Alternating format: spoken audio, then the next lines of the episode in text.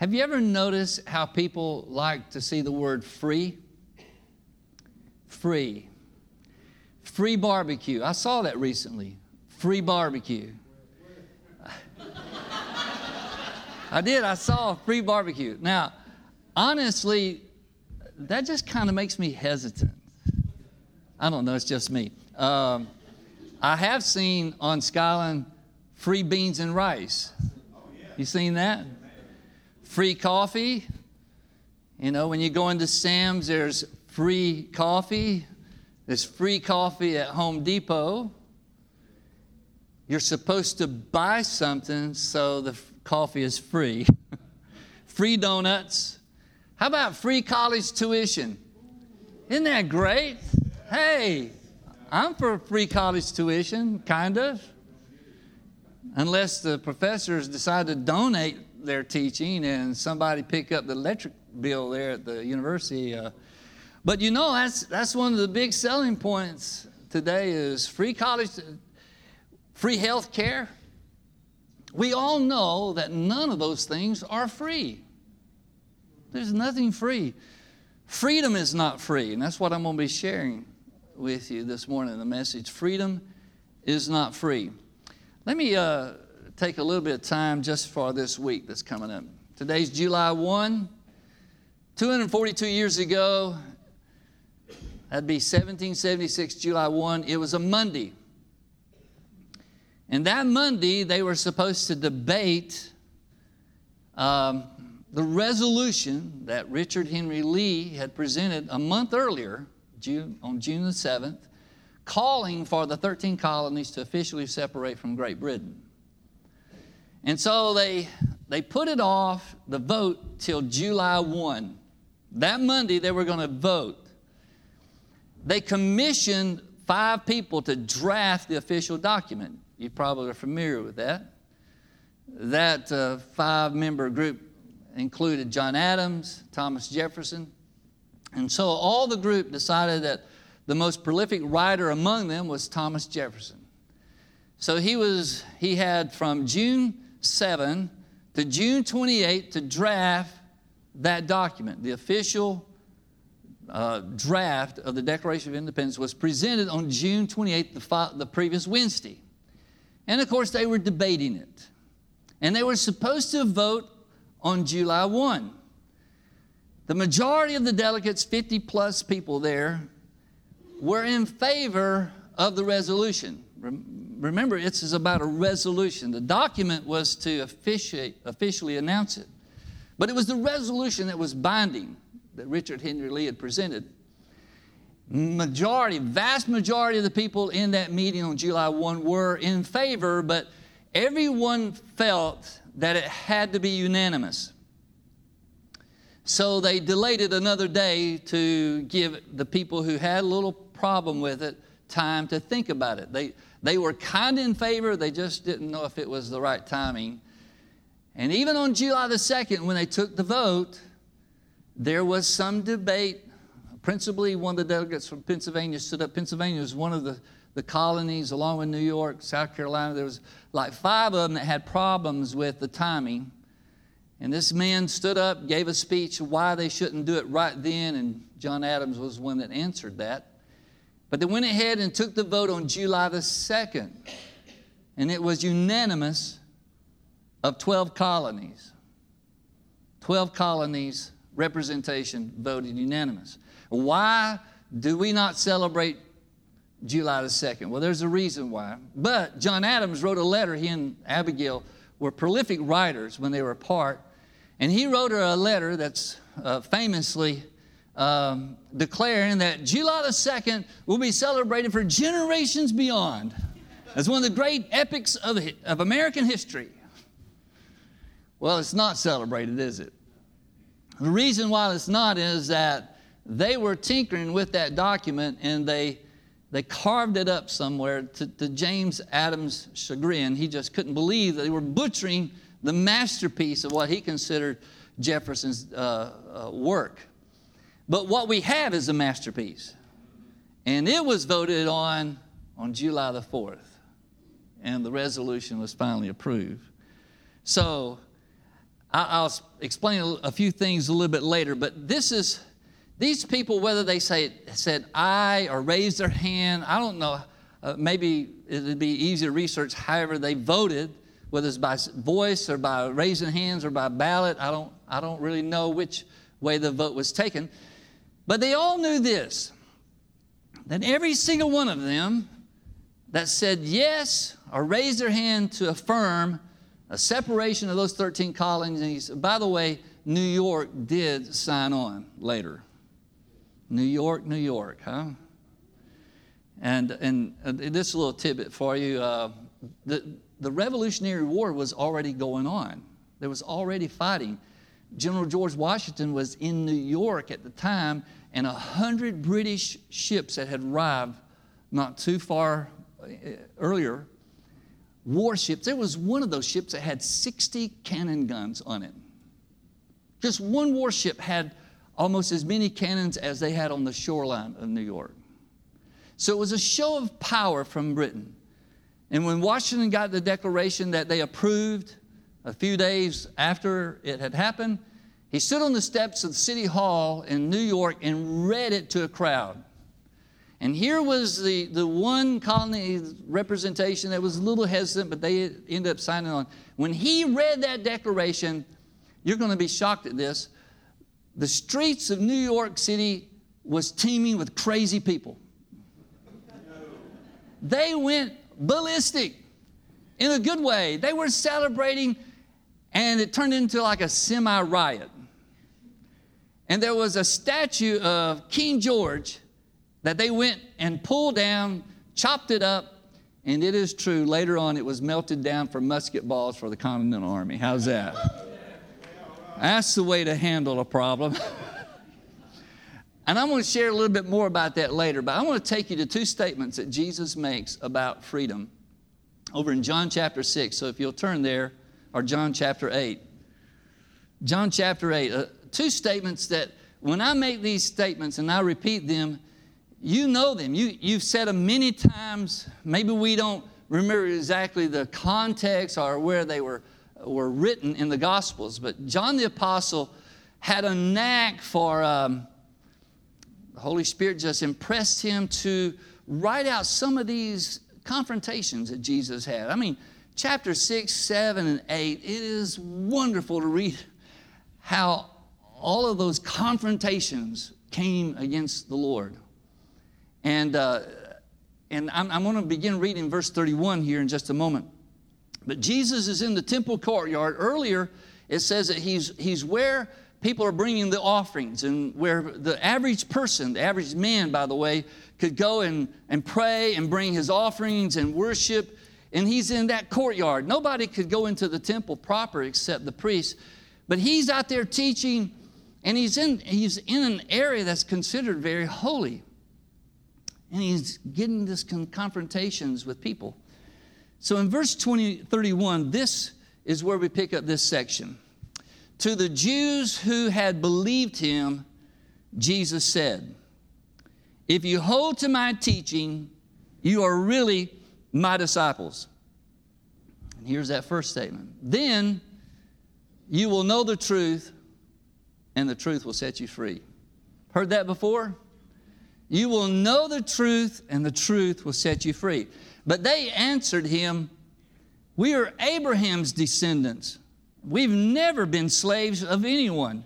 How can you say that we shall be set free? Jesus replied, Very truly, this is where the King James says, Verily, verily, it's, it's the Hebrew word, Amen, Amen. I really, really mean this. This is really, really true I tell you, everyone who sins is a slave to sin. Now, a slave has no permanent place in the family, but a son belongs to it forever. So if the son sets you free,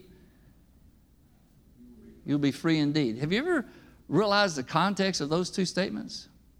They're in the same setting, and it's about their reaction to what Jesus said about you will know the truth and the truth will set you free, and they react to it. And then he employs this analogy about a slave slave doesn't have a permanent place in the family, but a son has a permanent place. And the son, when he sets you free, you'll be free indeed. Verse 37 I know that you are Abraham's descendants. Jesus is talking to him.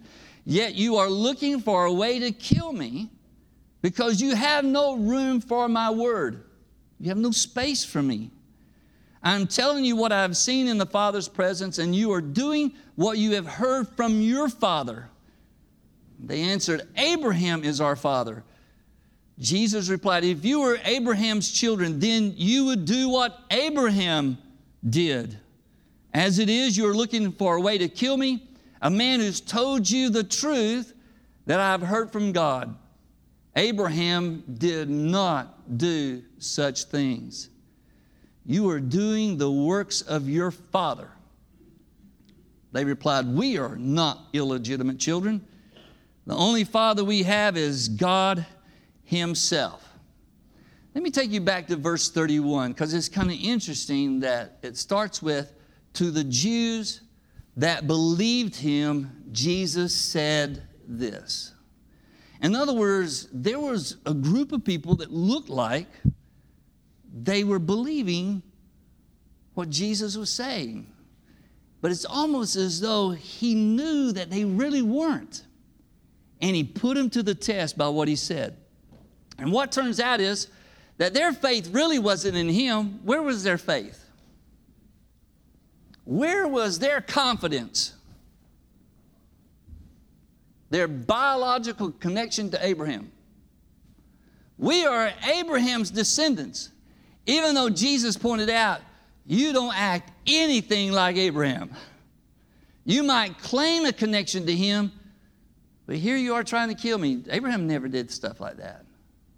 And so he challenged them. And this was what the religious leaders, this is their problem they had with Jesus. He was talking about a different way to God. And in their minds, it was their way. It was their connection to Abraham. It was the festivals. It was them doing the things they were doing.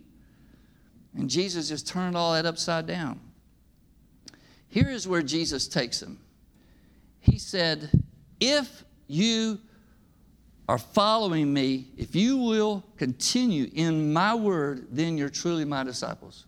If you really embrace what I'm saying and you stick with it, I think uh, Eugene Peterson wrote it like this in verse 31. He says, Then Jesus turned to the Jews who had claimed to believe in him. If you stick with this, living out what I tell you, you are my disciples for sure. And then he says, You will know the truth Verse 32, right? If you continue in my word, it will lead you to the truth, and you will know the truth, and the truth will set you free. Now, I don't know if they paid any attention to the word truth, but it looks like the only word they paid attention to was what? Free. He said, You will know the truth, and they just kind of didn't hear that. You will know the truth, and the truth will set you free. And they took exception to that because to them, he was talking about some kind of slavery. That we, we've never been enslaved by anybody. And, and really and truly, that's not true because they were occupied by the Roman government.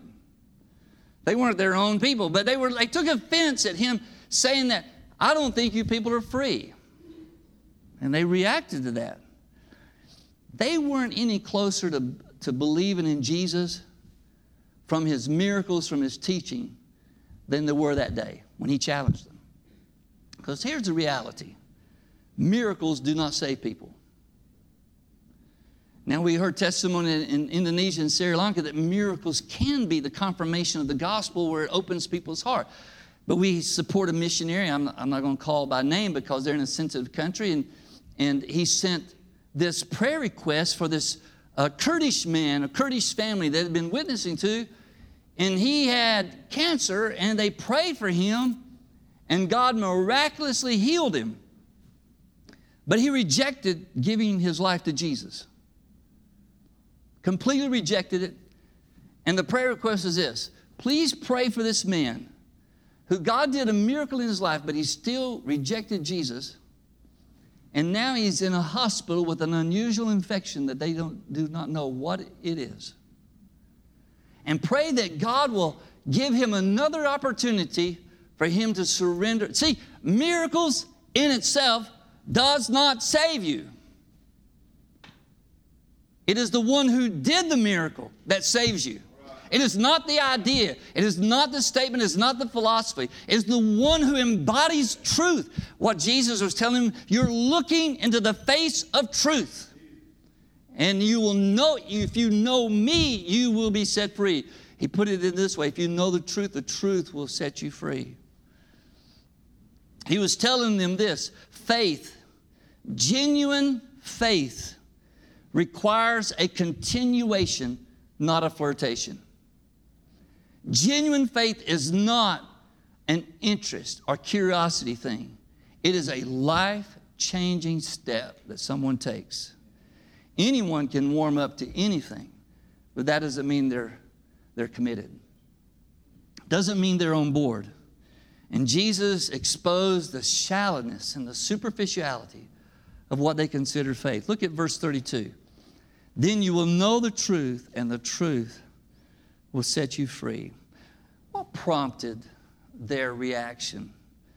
Was it because they considered themselves already free? They didn't need Jesus, they belonged to Abraham. They didn't need anything he was saying. They belonged to Abraham. At least in their minds, there wasn't anything about their life that was enslaving, right? But what did Jesus tell them? You don't know the sin that's in your life. That sin has enslaved you. When a person sins, this is what he said. When a person sins, he is a slave to sin. Sin enslaves you. Earlier in this uh, confrontation, verse 21 and 24, Jesus tells him three separate times because they were rejecting him. He said three different times, You will die in your sin. You want to go where I'm going, but you will die in your sin. You want to look at me this, in one way, but you will die in your. Three different times he says, You will die in your sin. And it never dawned on them that they were sinners that there was problems in their life. C.S. Lewis said the greatest sin, the great sin, is a sin of pride. That I don't need to confess, I don't need to repent. There's probably, should we be surprised that we may become at points in our life where we, we try to remember the last time we confessed and asked the Lord for forgiveness or repented? And remember, Sin is not defined by only what you do, it's defined sometimes by what you don't do. To him that knoweth to do good and doeth it not, that's sin. And even, he even goes this far. Anything who's, that's not of faith. You ever had moments in your life that was not of faith? Anything that's not of faith, the Bible says it's sin. And I think the real danger for us is when we become so confident in maybe where we're at that we kind of lose sight of our own brokenness and our own propensity to look at things from a selfish. Listen, when you drive up to Walmart or Sam's, I guarantee you where you're trying to park. Because we don't want to walk any further than we have to. Even though honestly, I need to walk further than I have to. But why do we do that? We look at lines when we're checking out, and what do we look for? Shortest line, and lo and behold, it never ceases to amaze me that somebody has something without a price tag on it. And it's now no longer the shortest line, it's the, it's the most delayed line. Why do we do that? The same reason, think about this, the same reason that God told Cain sin is crouching at your door, waiting to pounce on you. Did he not say that to Cain? Sin. Now, Cain couldn't say, you know what? It was video games that I was playing that caused me to get off course. Or I watched too much television, or music got me off course. I mean, he's, he, has a, he has no example in front of him of somebody doing something horrific to someone else. And what does he do? in a rage of resentment, he kills his own brother. And the, and the Lord was telling him, I know the human nature inside of you. If you're not aware, sin is at your door, ready to pounce on you. And if there's anything we need to be aware of, is that He's just waiting for us to be a little overconfident in ourselves. And He's ready, He set the trap because we're kind of not going on faith, we're going on our track record. We're going how we're doing. And we're not aware that sin is there at the door, ready to pounce on us. You see, Jesus take the wheel is great for a song, but does it really matter for Jesus to take the wheel? A lot of people say all kind of phrases, but that doesn't mean they're going to let him take the wheel. They're not going to let him have control.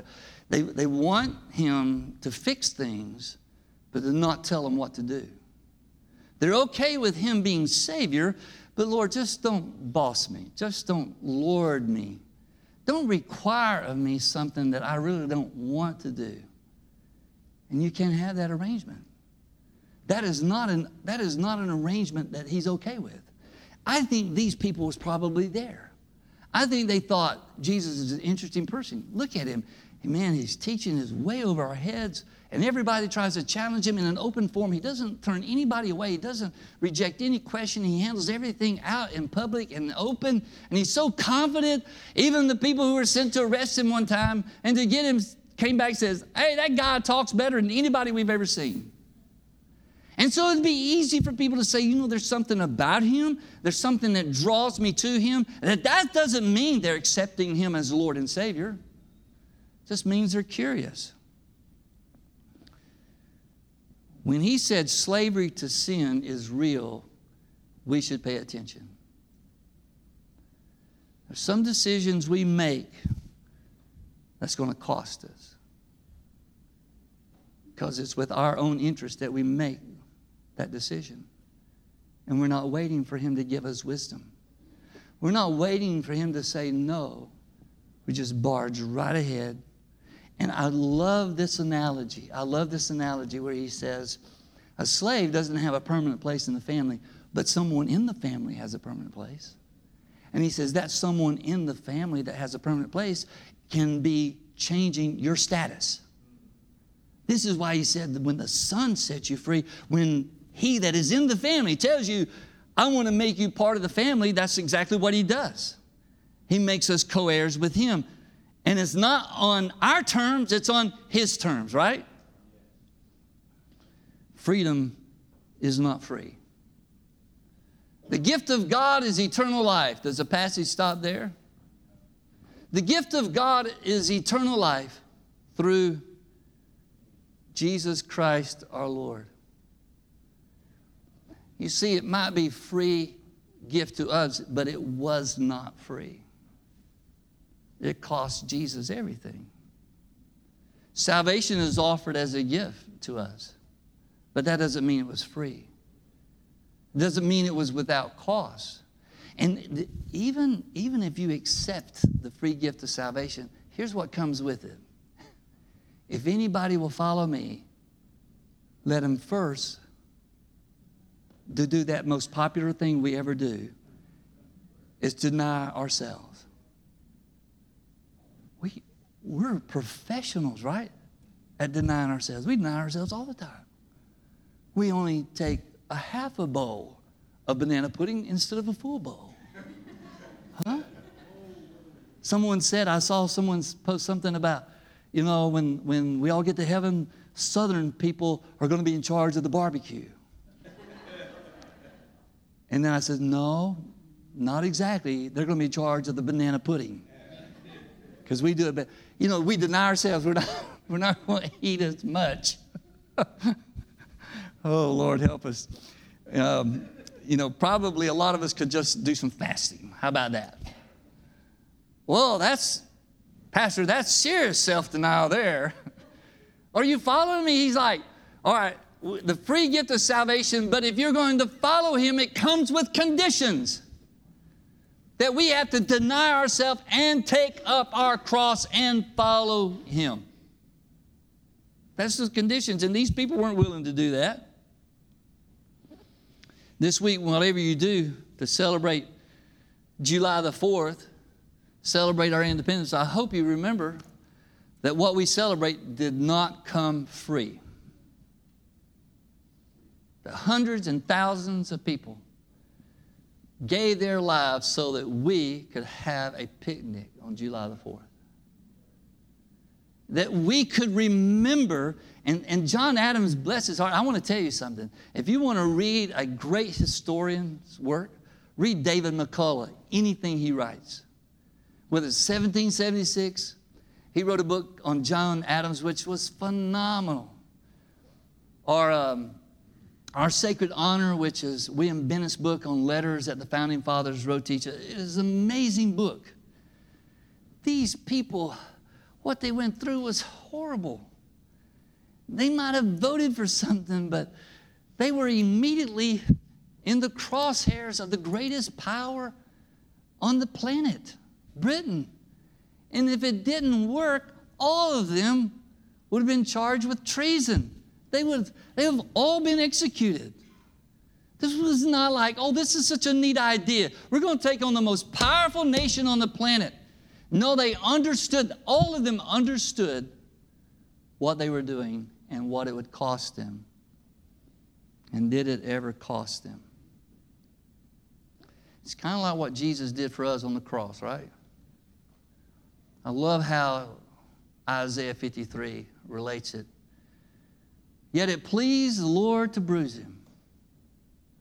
When you put him to grief, it pleases the Lord to bruise him. When thou shalt put him to grief, make his soul an offering for sin. He shall see his seed, he shall prolong his days, and the pleasure of the Lord shall prosper in his hand. He shall see the travail of his soul. The Father shall see the travail of the soul of his Son and shall be satisfied. By his knowledge shall my righteous servant justify many, for he shall bear their iniquities. An interesting word, not just sin, iniquities. It includes our self determination, our ideas, our way of seeing things, our self promotion, self centeredness, everything about us he carried everything. All we like sheep have gone astray. And we can say, you know what, I'm a good person. No, you're not. You're not a good person. I'm not a good person. If we're comparing ourselves with some other people, yeah. Unless you want to confront the statement that Jesus made, there is no one good. Why do you call me good? Did he say that? What do you call me good? There's no one good but God. So, in a relative sense, we can be good when we compare ourselves with other people, but in, in the face of God, we are like, Thank you, Father, for my iniquity being laid upon Jesus because I was hopelessly able to come to you without that.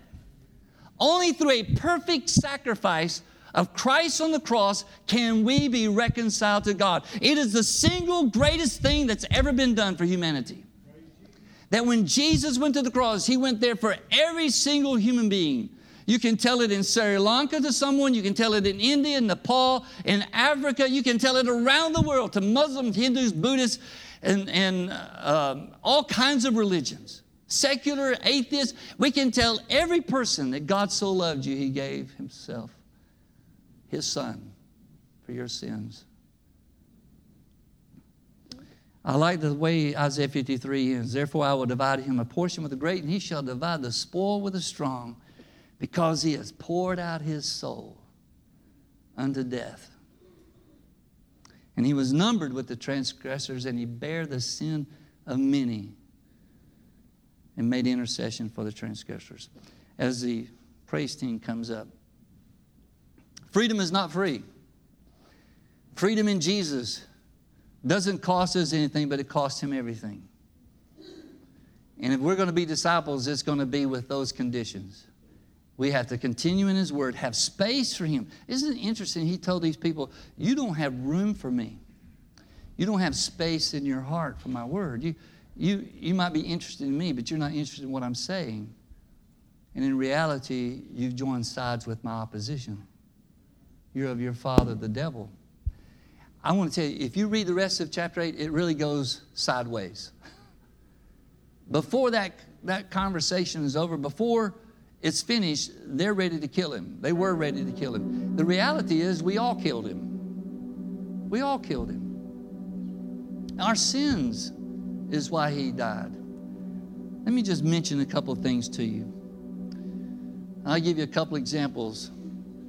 Five signers of the Declaration of Independence were captured by the British and tortured as traitors.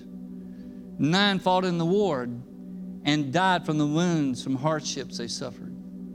Two lost their sons in the Continental Army. Another two sons captured. At least a dozen of the 56 signers had their homes pillaged and burned. We've all heard the term John Hancock. In the face of the British Army moving from Philadelphia, moving to Philadelphia, John Hancock and his wife, who had just had a baby, had to flee. And due to the complications of having to flee, the baby did not live very long. Richard Stockton, at the time a New Jersey State Supreme Court Justice, well educated man, had a plantation in Princeton. He went home to find that his wife and his children were living as refugees with family or friends. They had been betrayed by a Tory sympathizer, and they had revealed where Stockton was staying. In the middle of the night, British troops pulled him from his bed, beat him, threw him in jail where he almost starved to death. When he was finally released, he went home to find his estate had been looted, his possessions burned, his horses stolen. Judge Stockton had been so badly treated in prison that his health was ruined, and he died before the war ended. It said his surviving family had to live the remainder of their lives off charity. That's just two of many stories. But the greatest story is what happened at the cross in the empty tomb. Would you stand with me?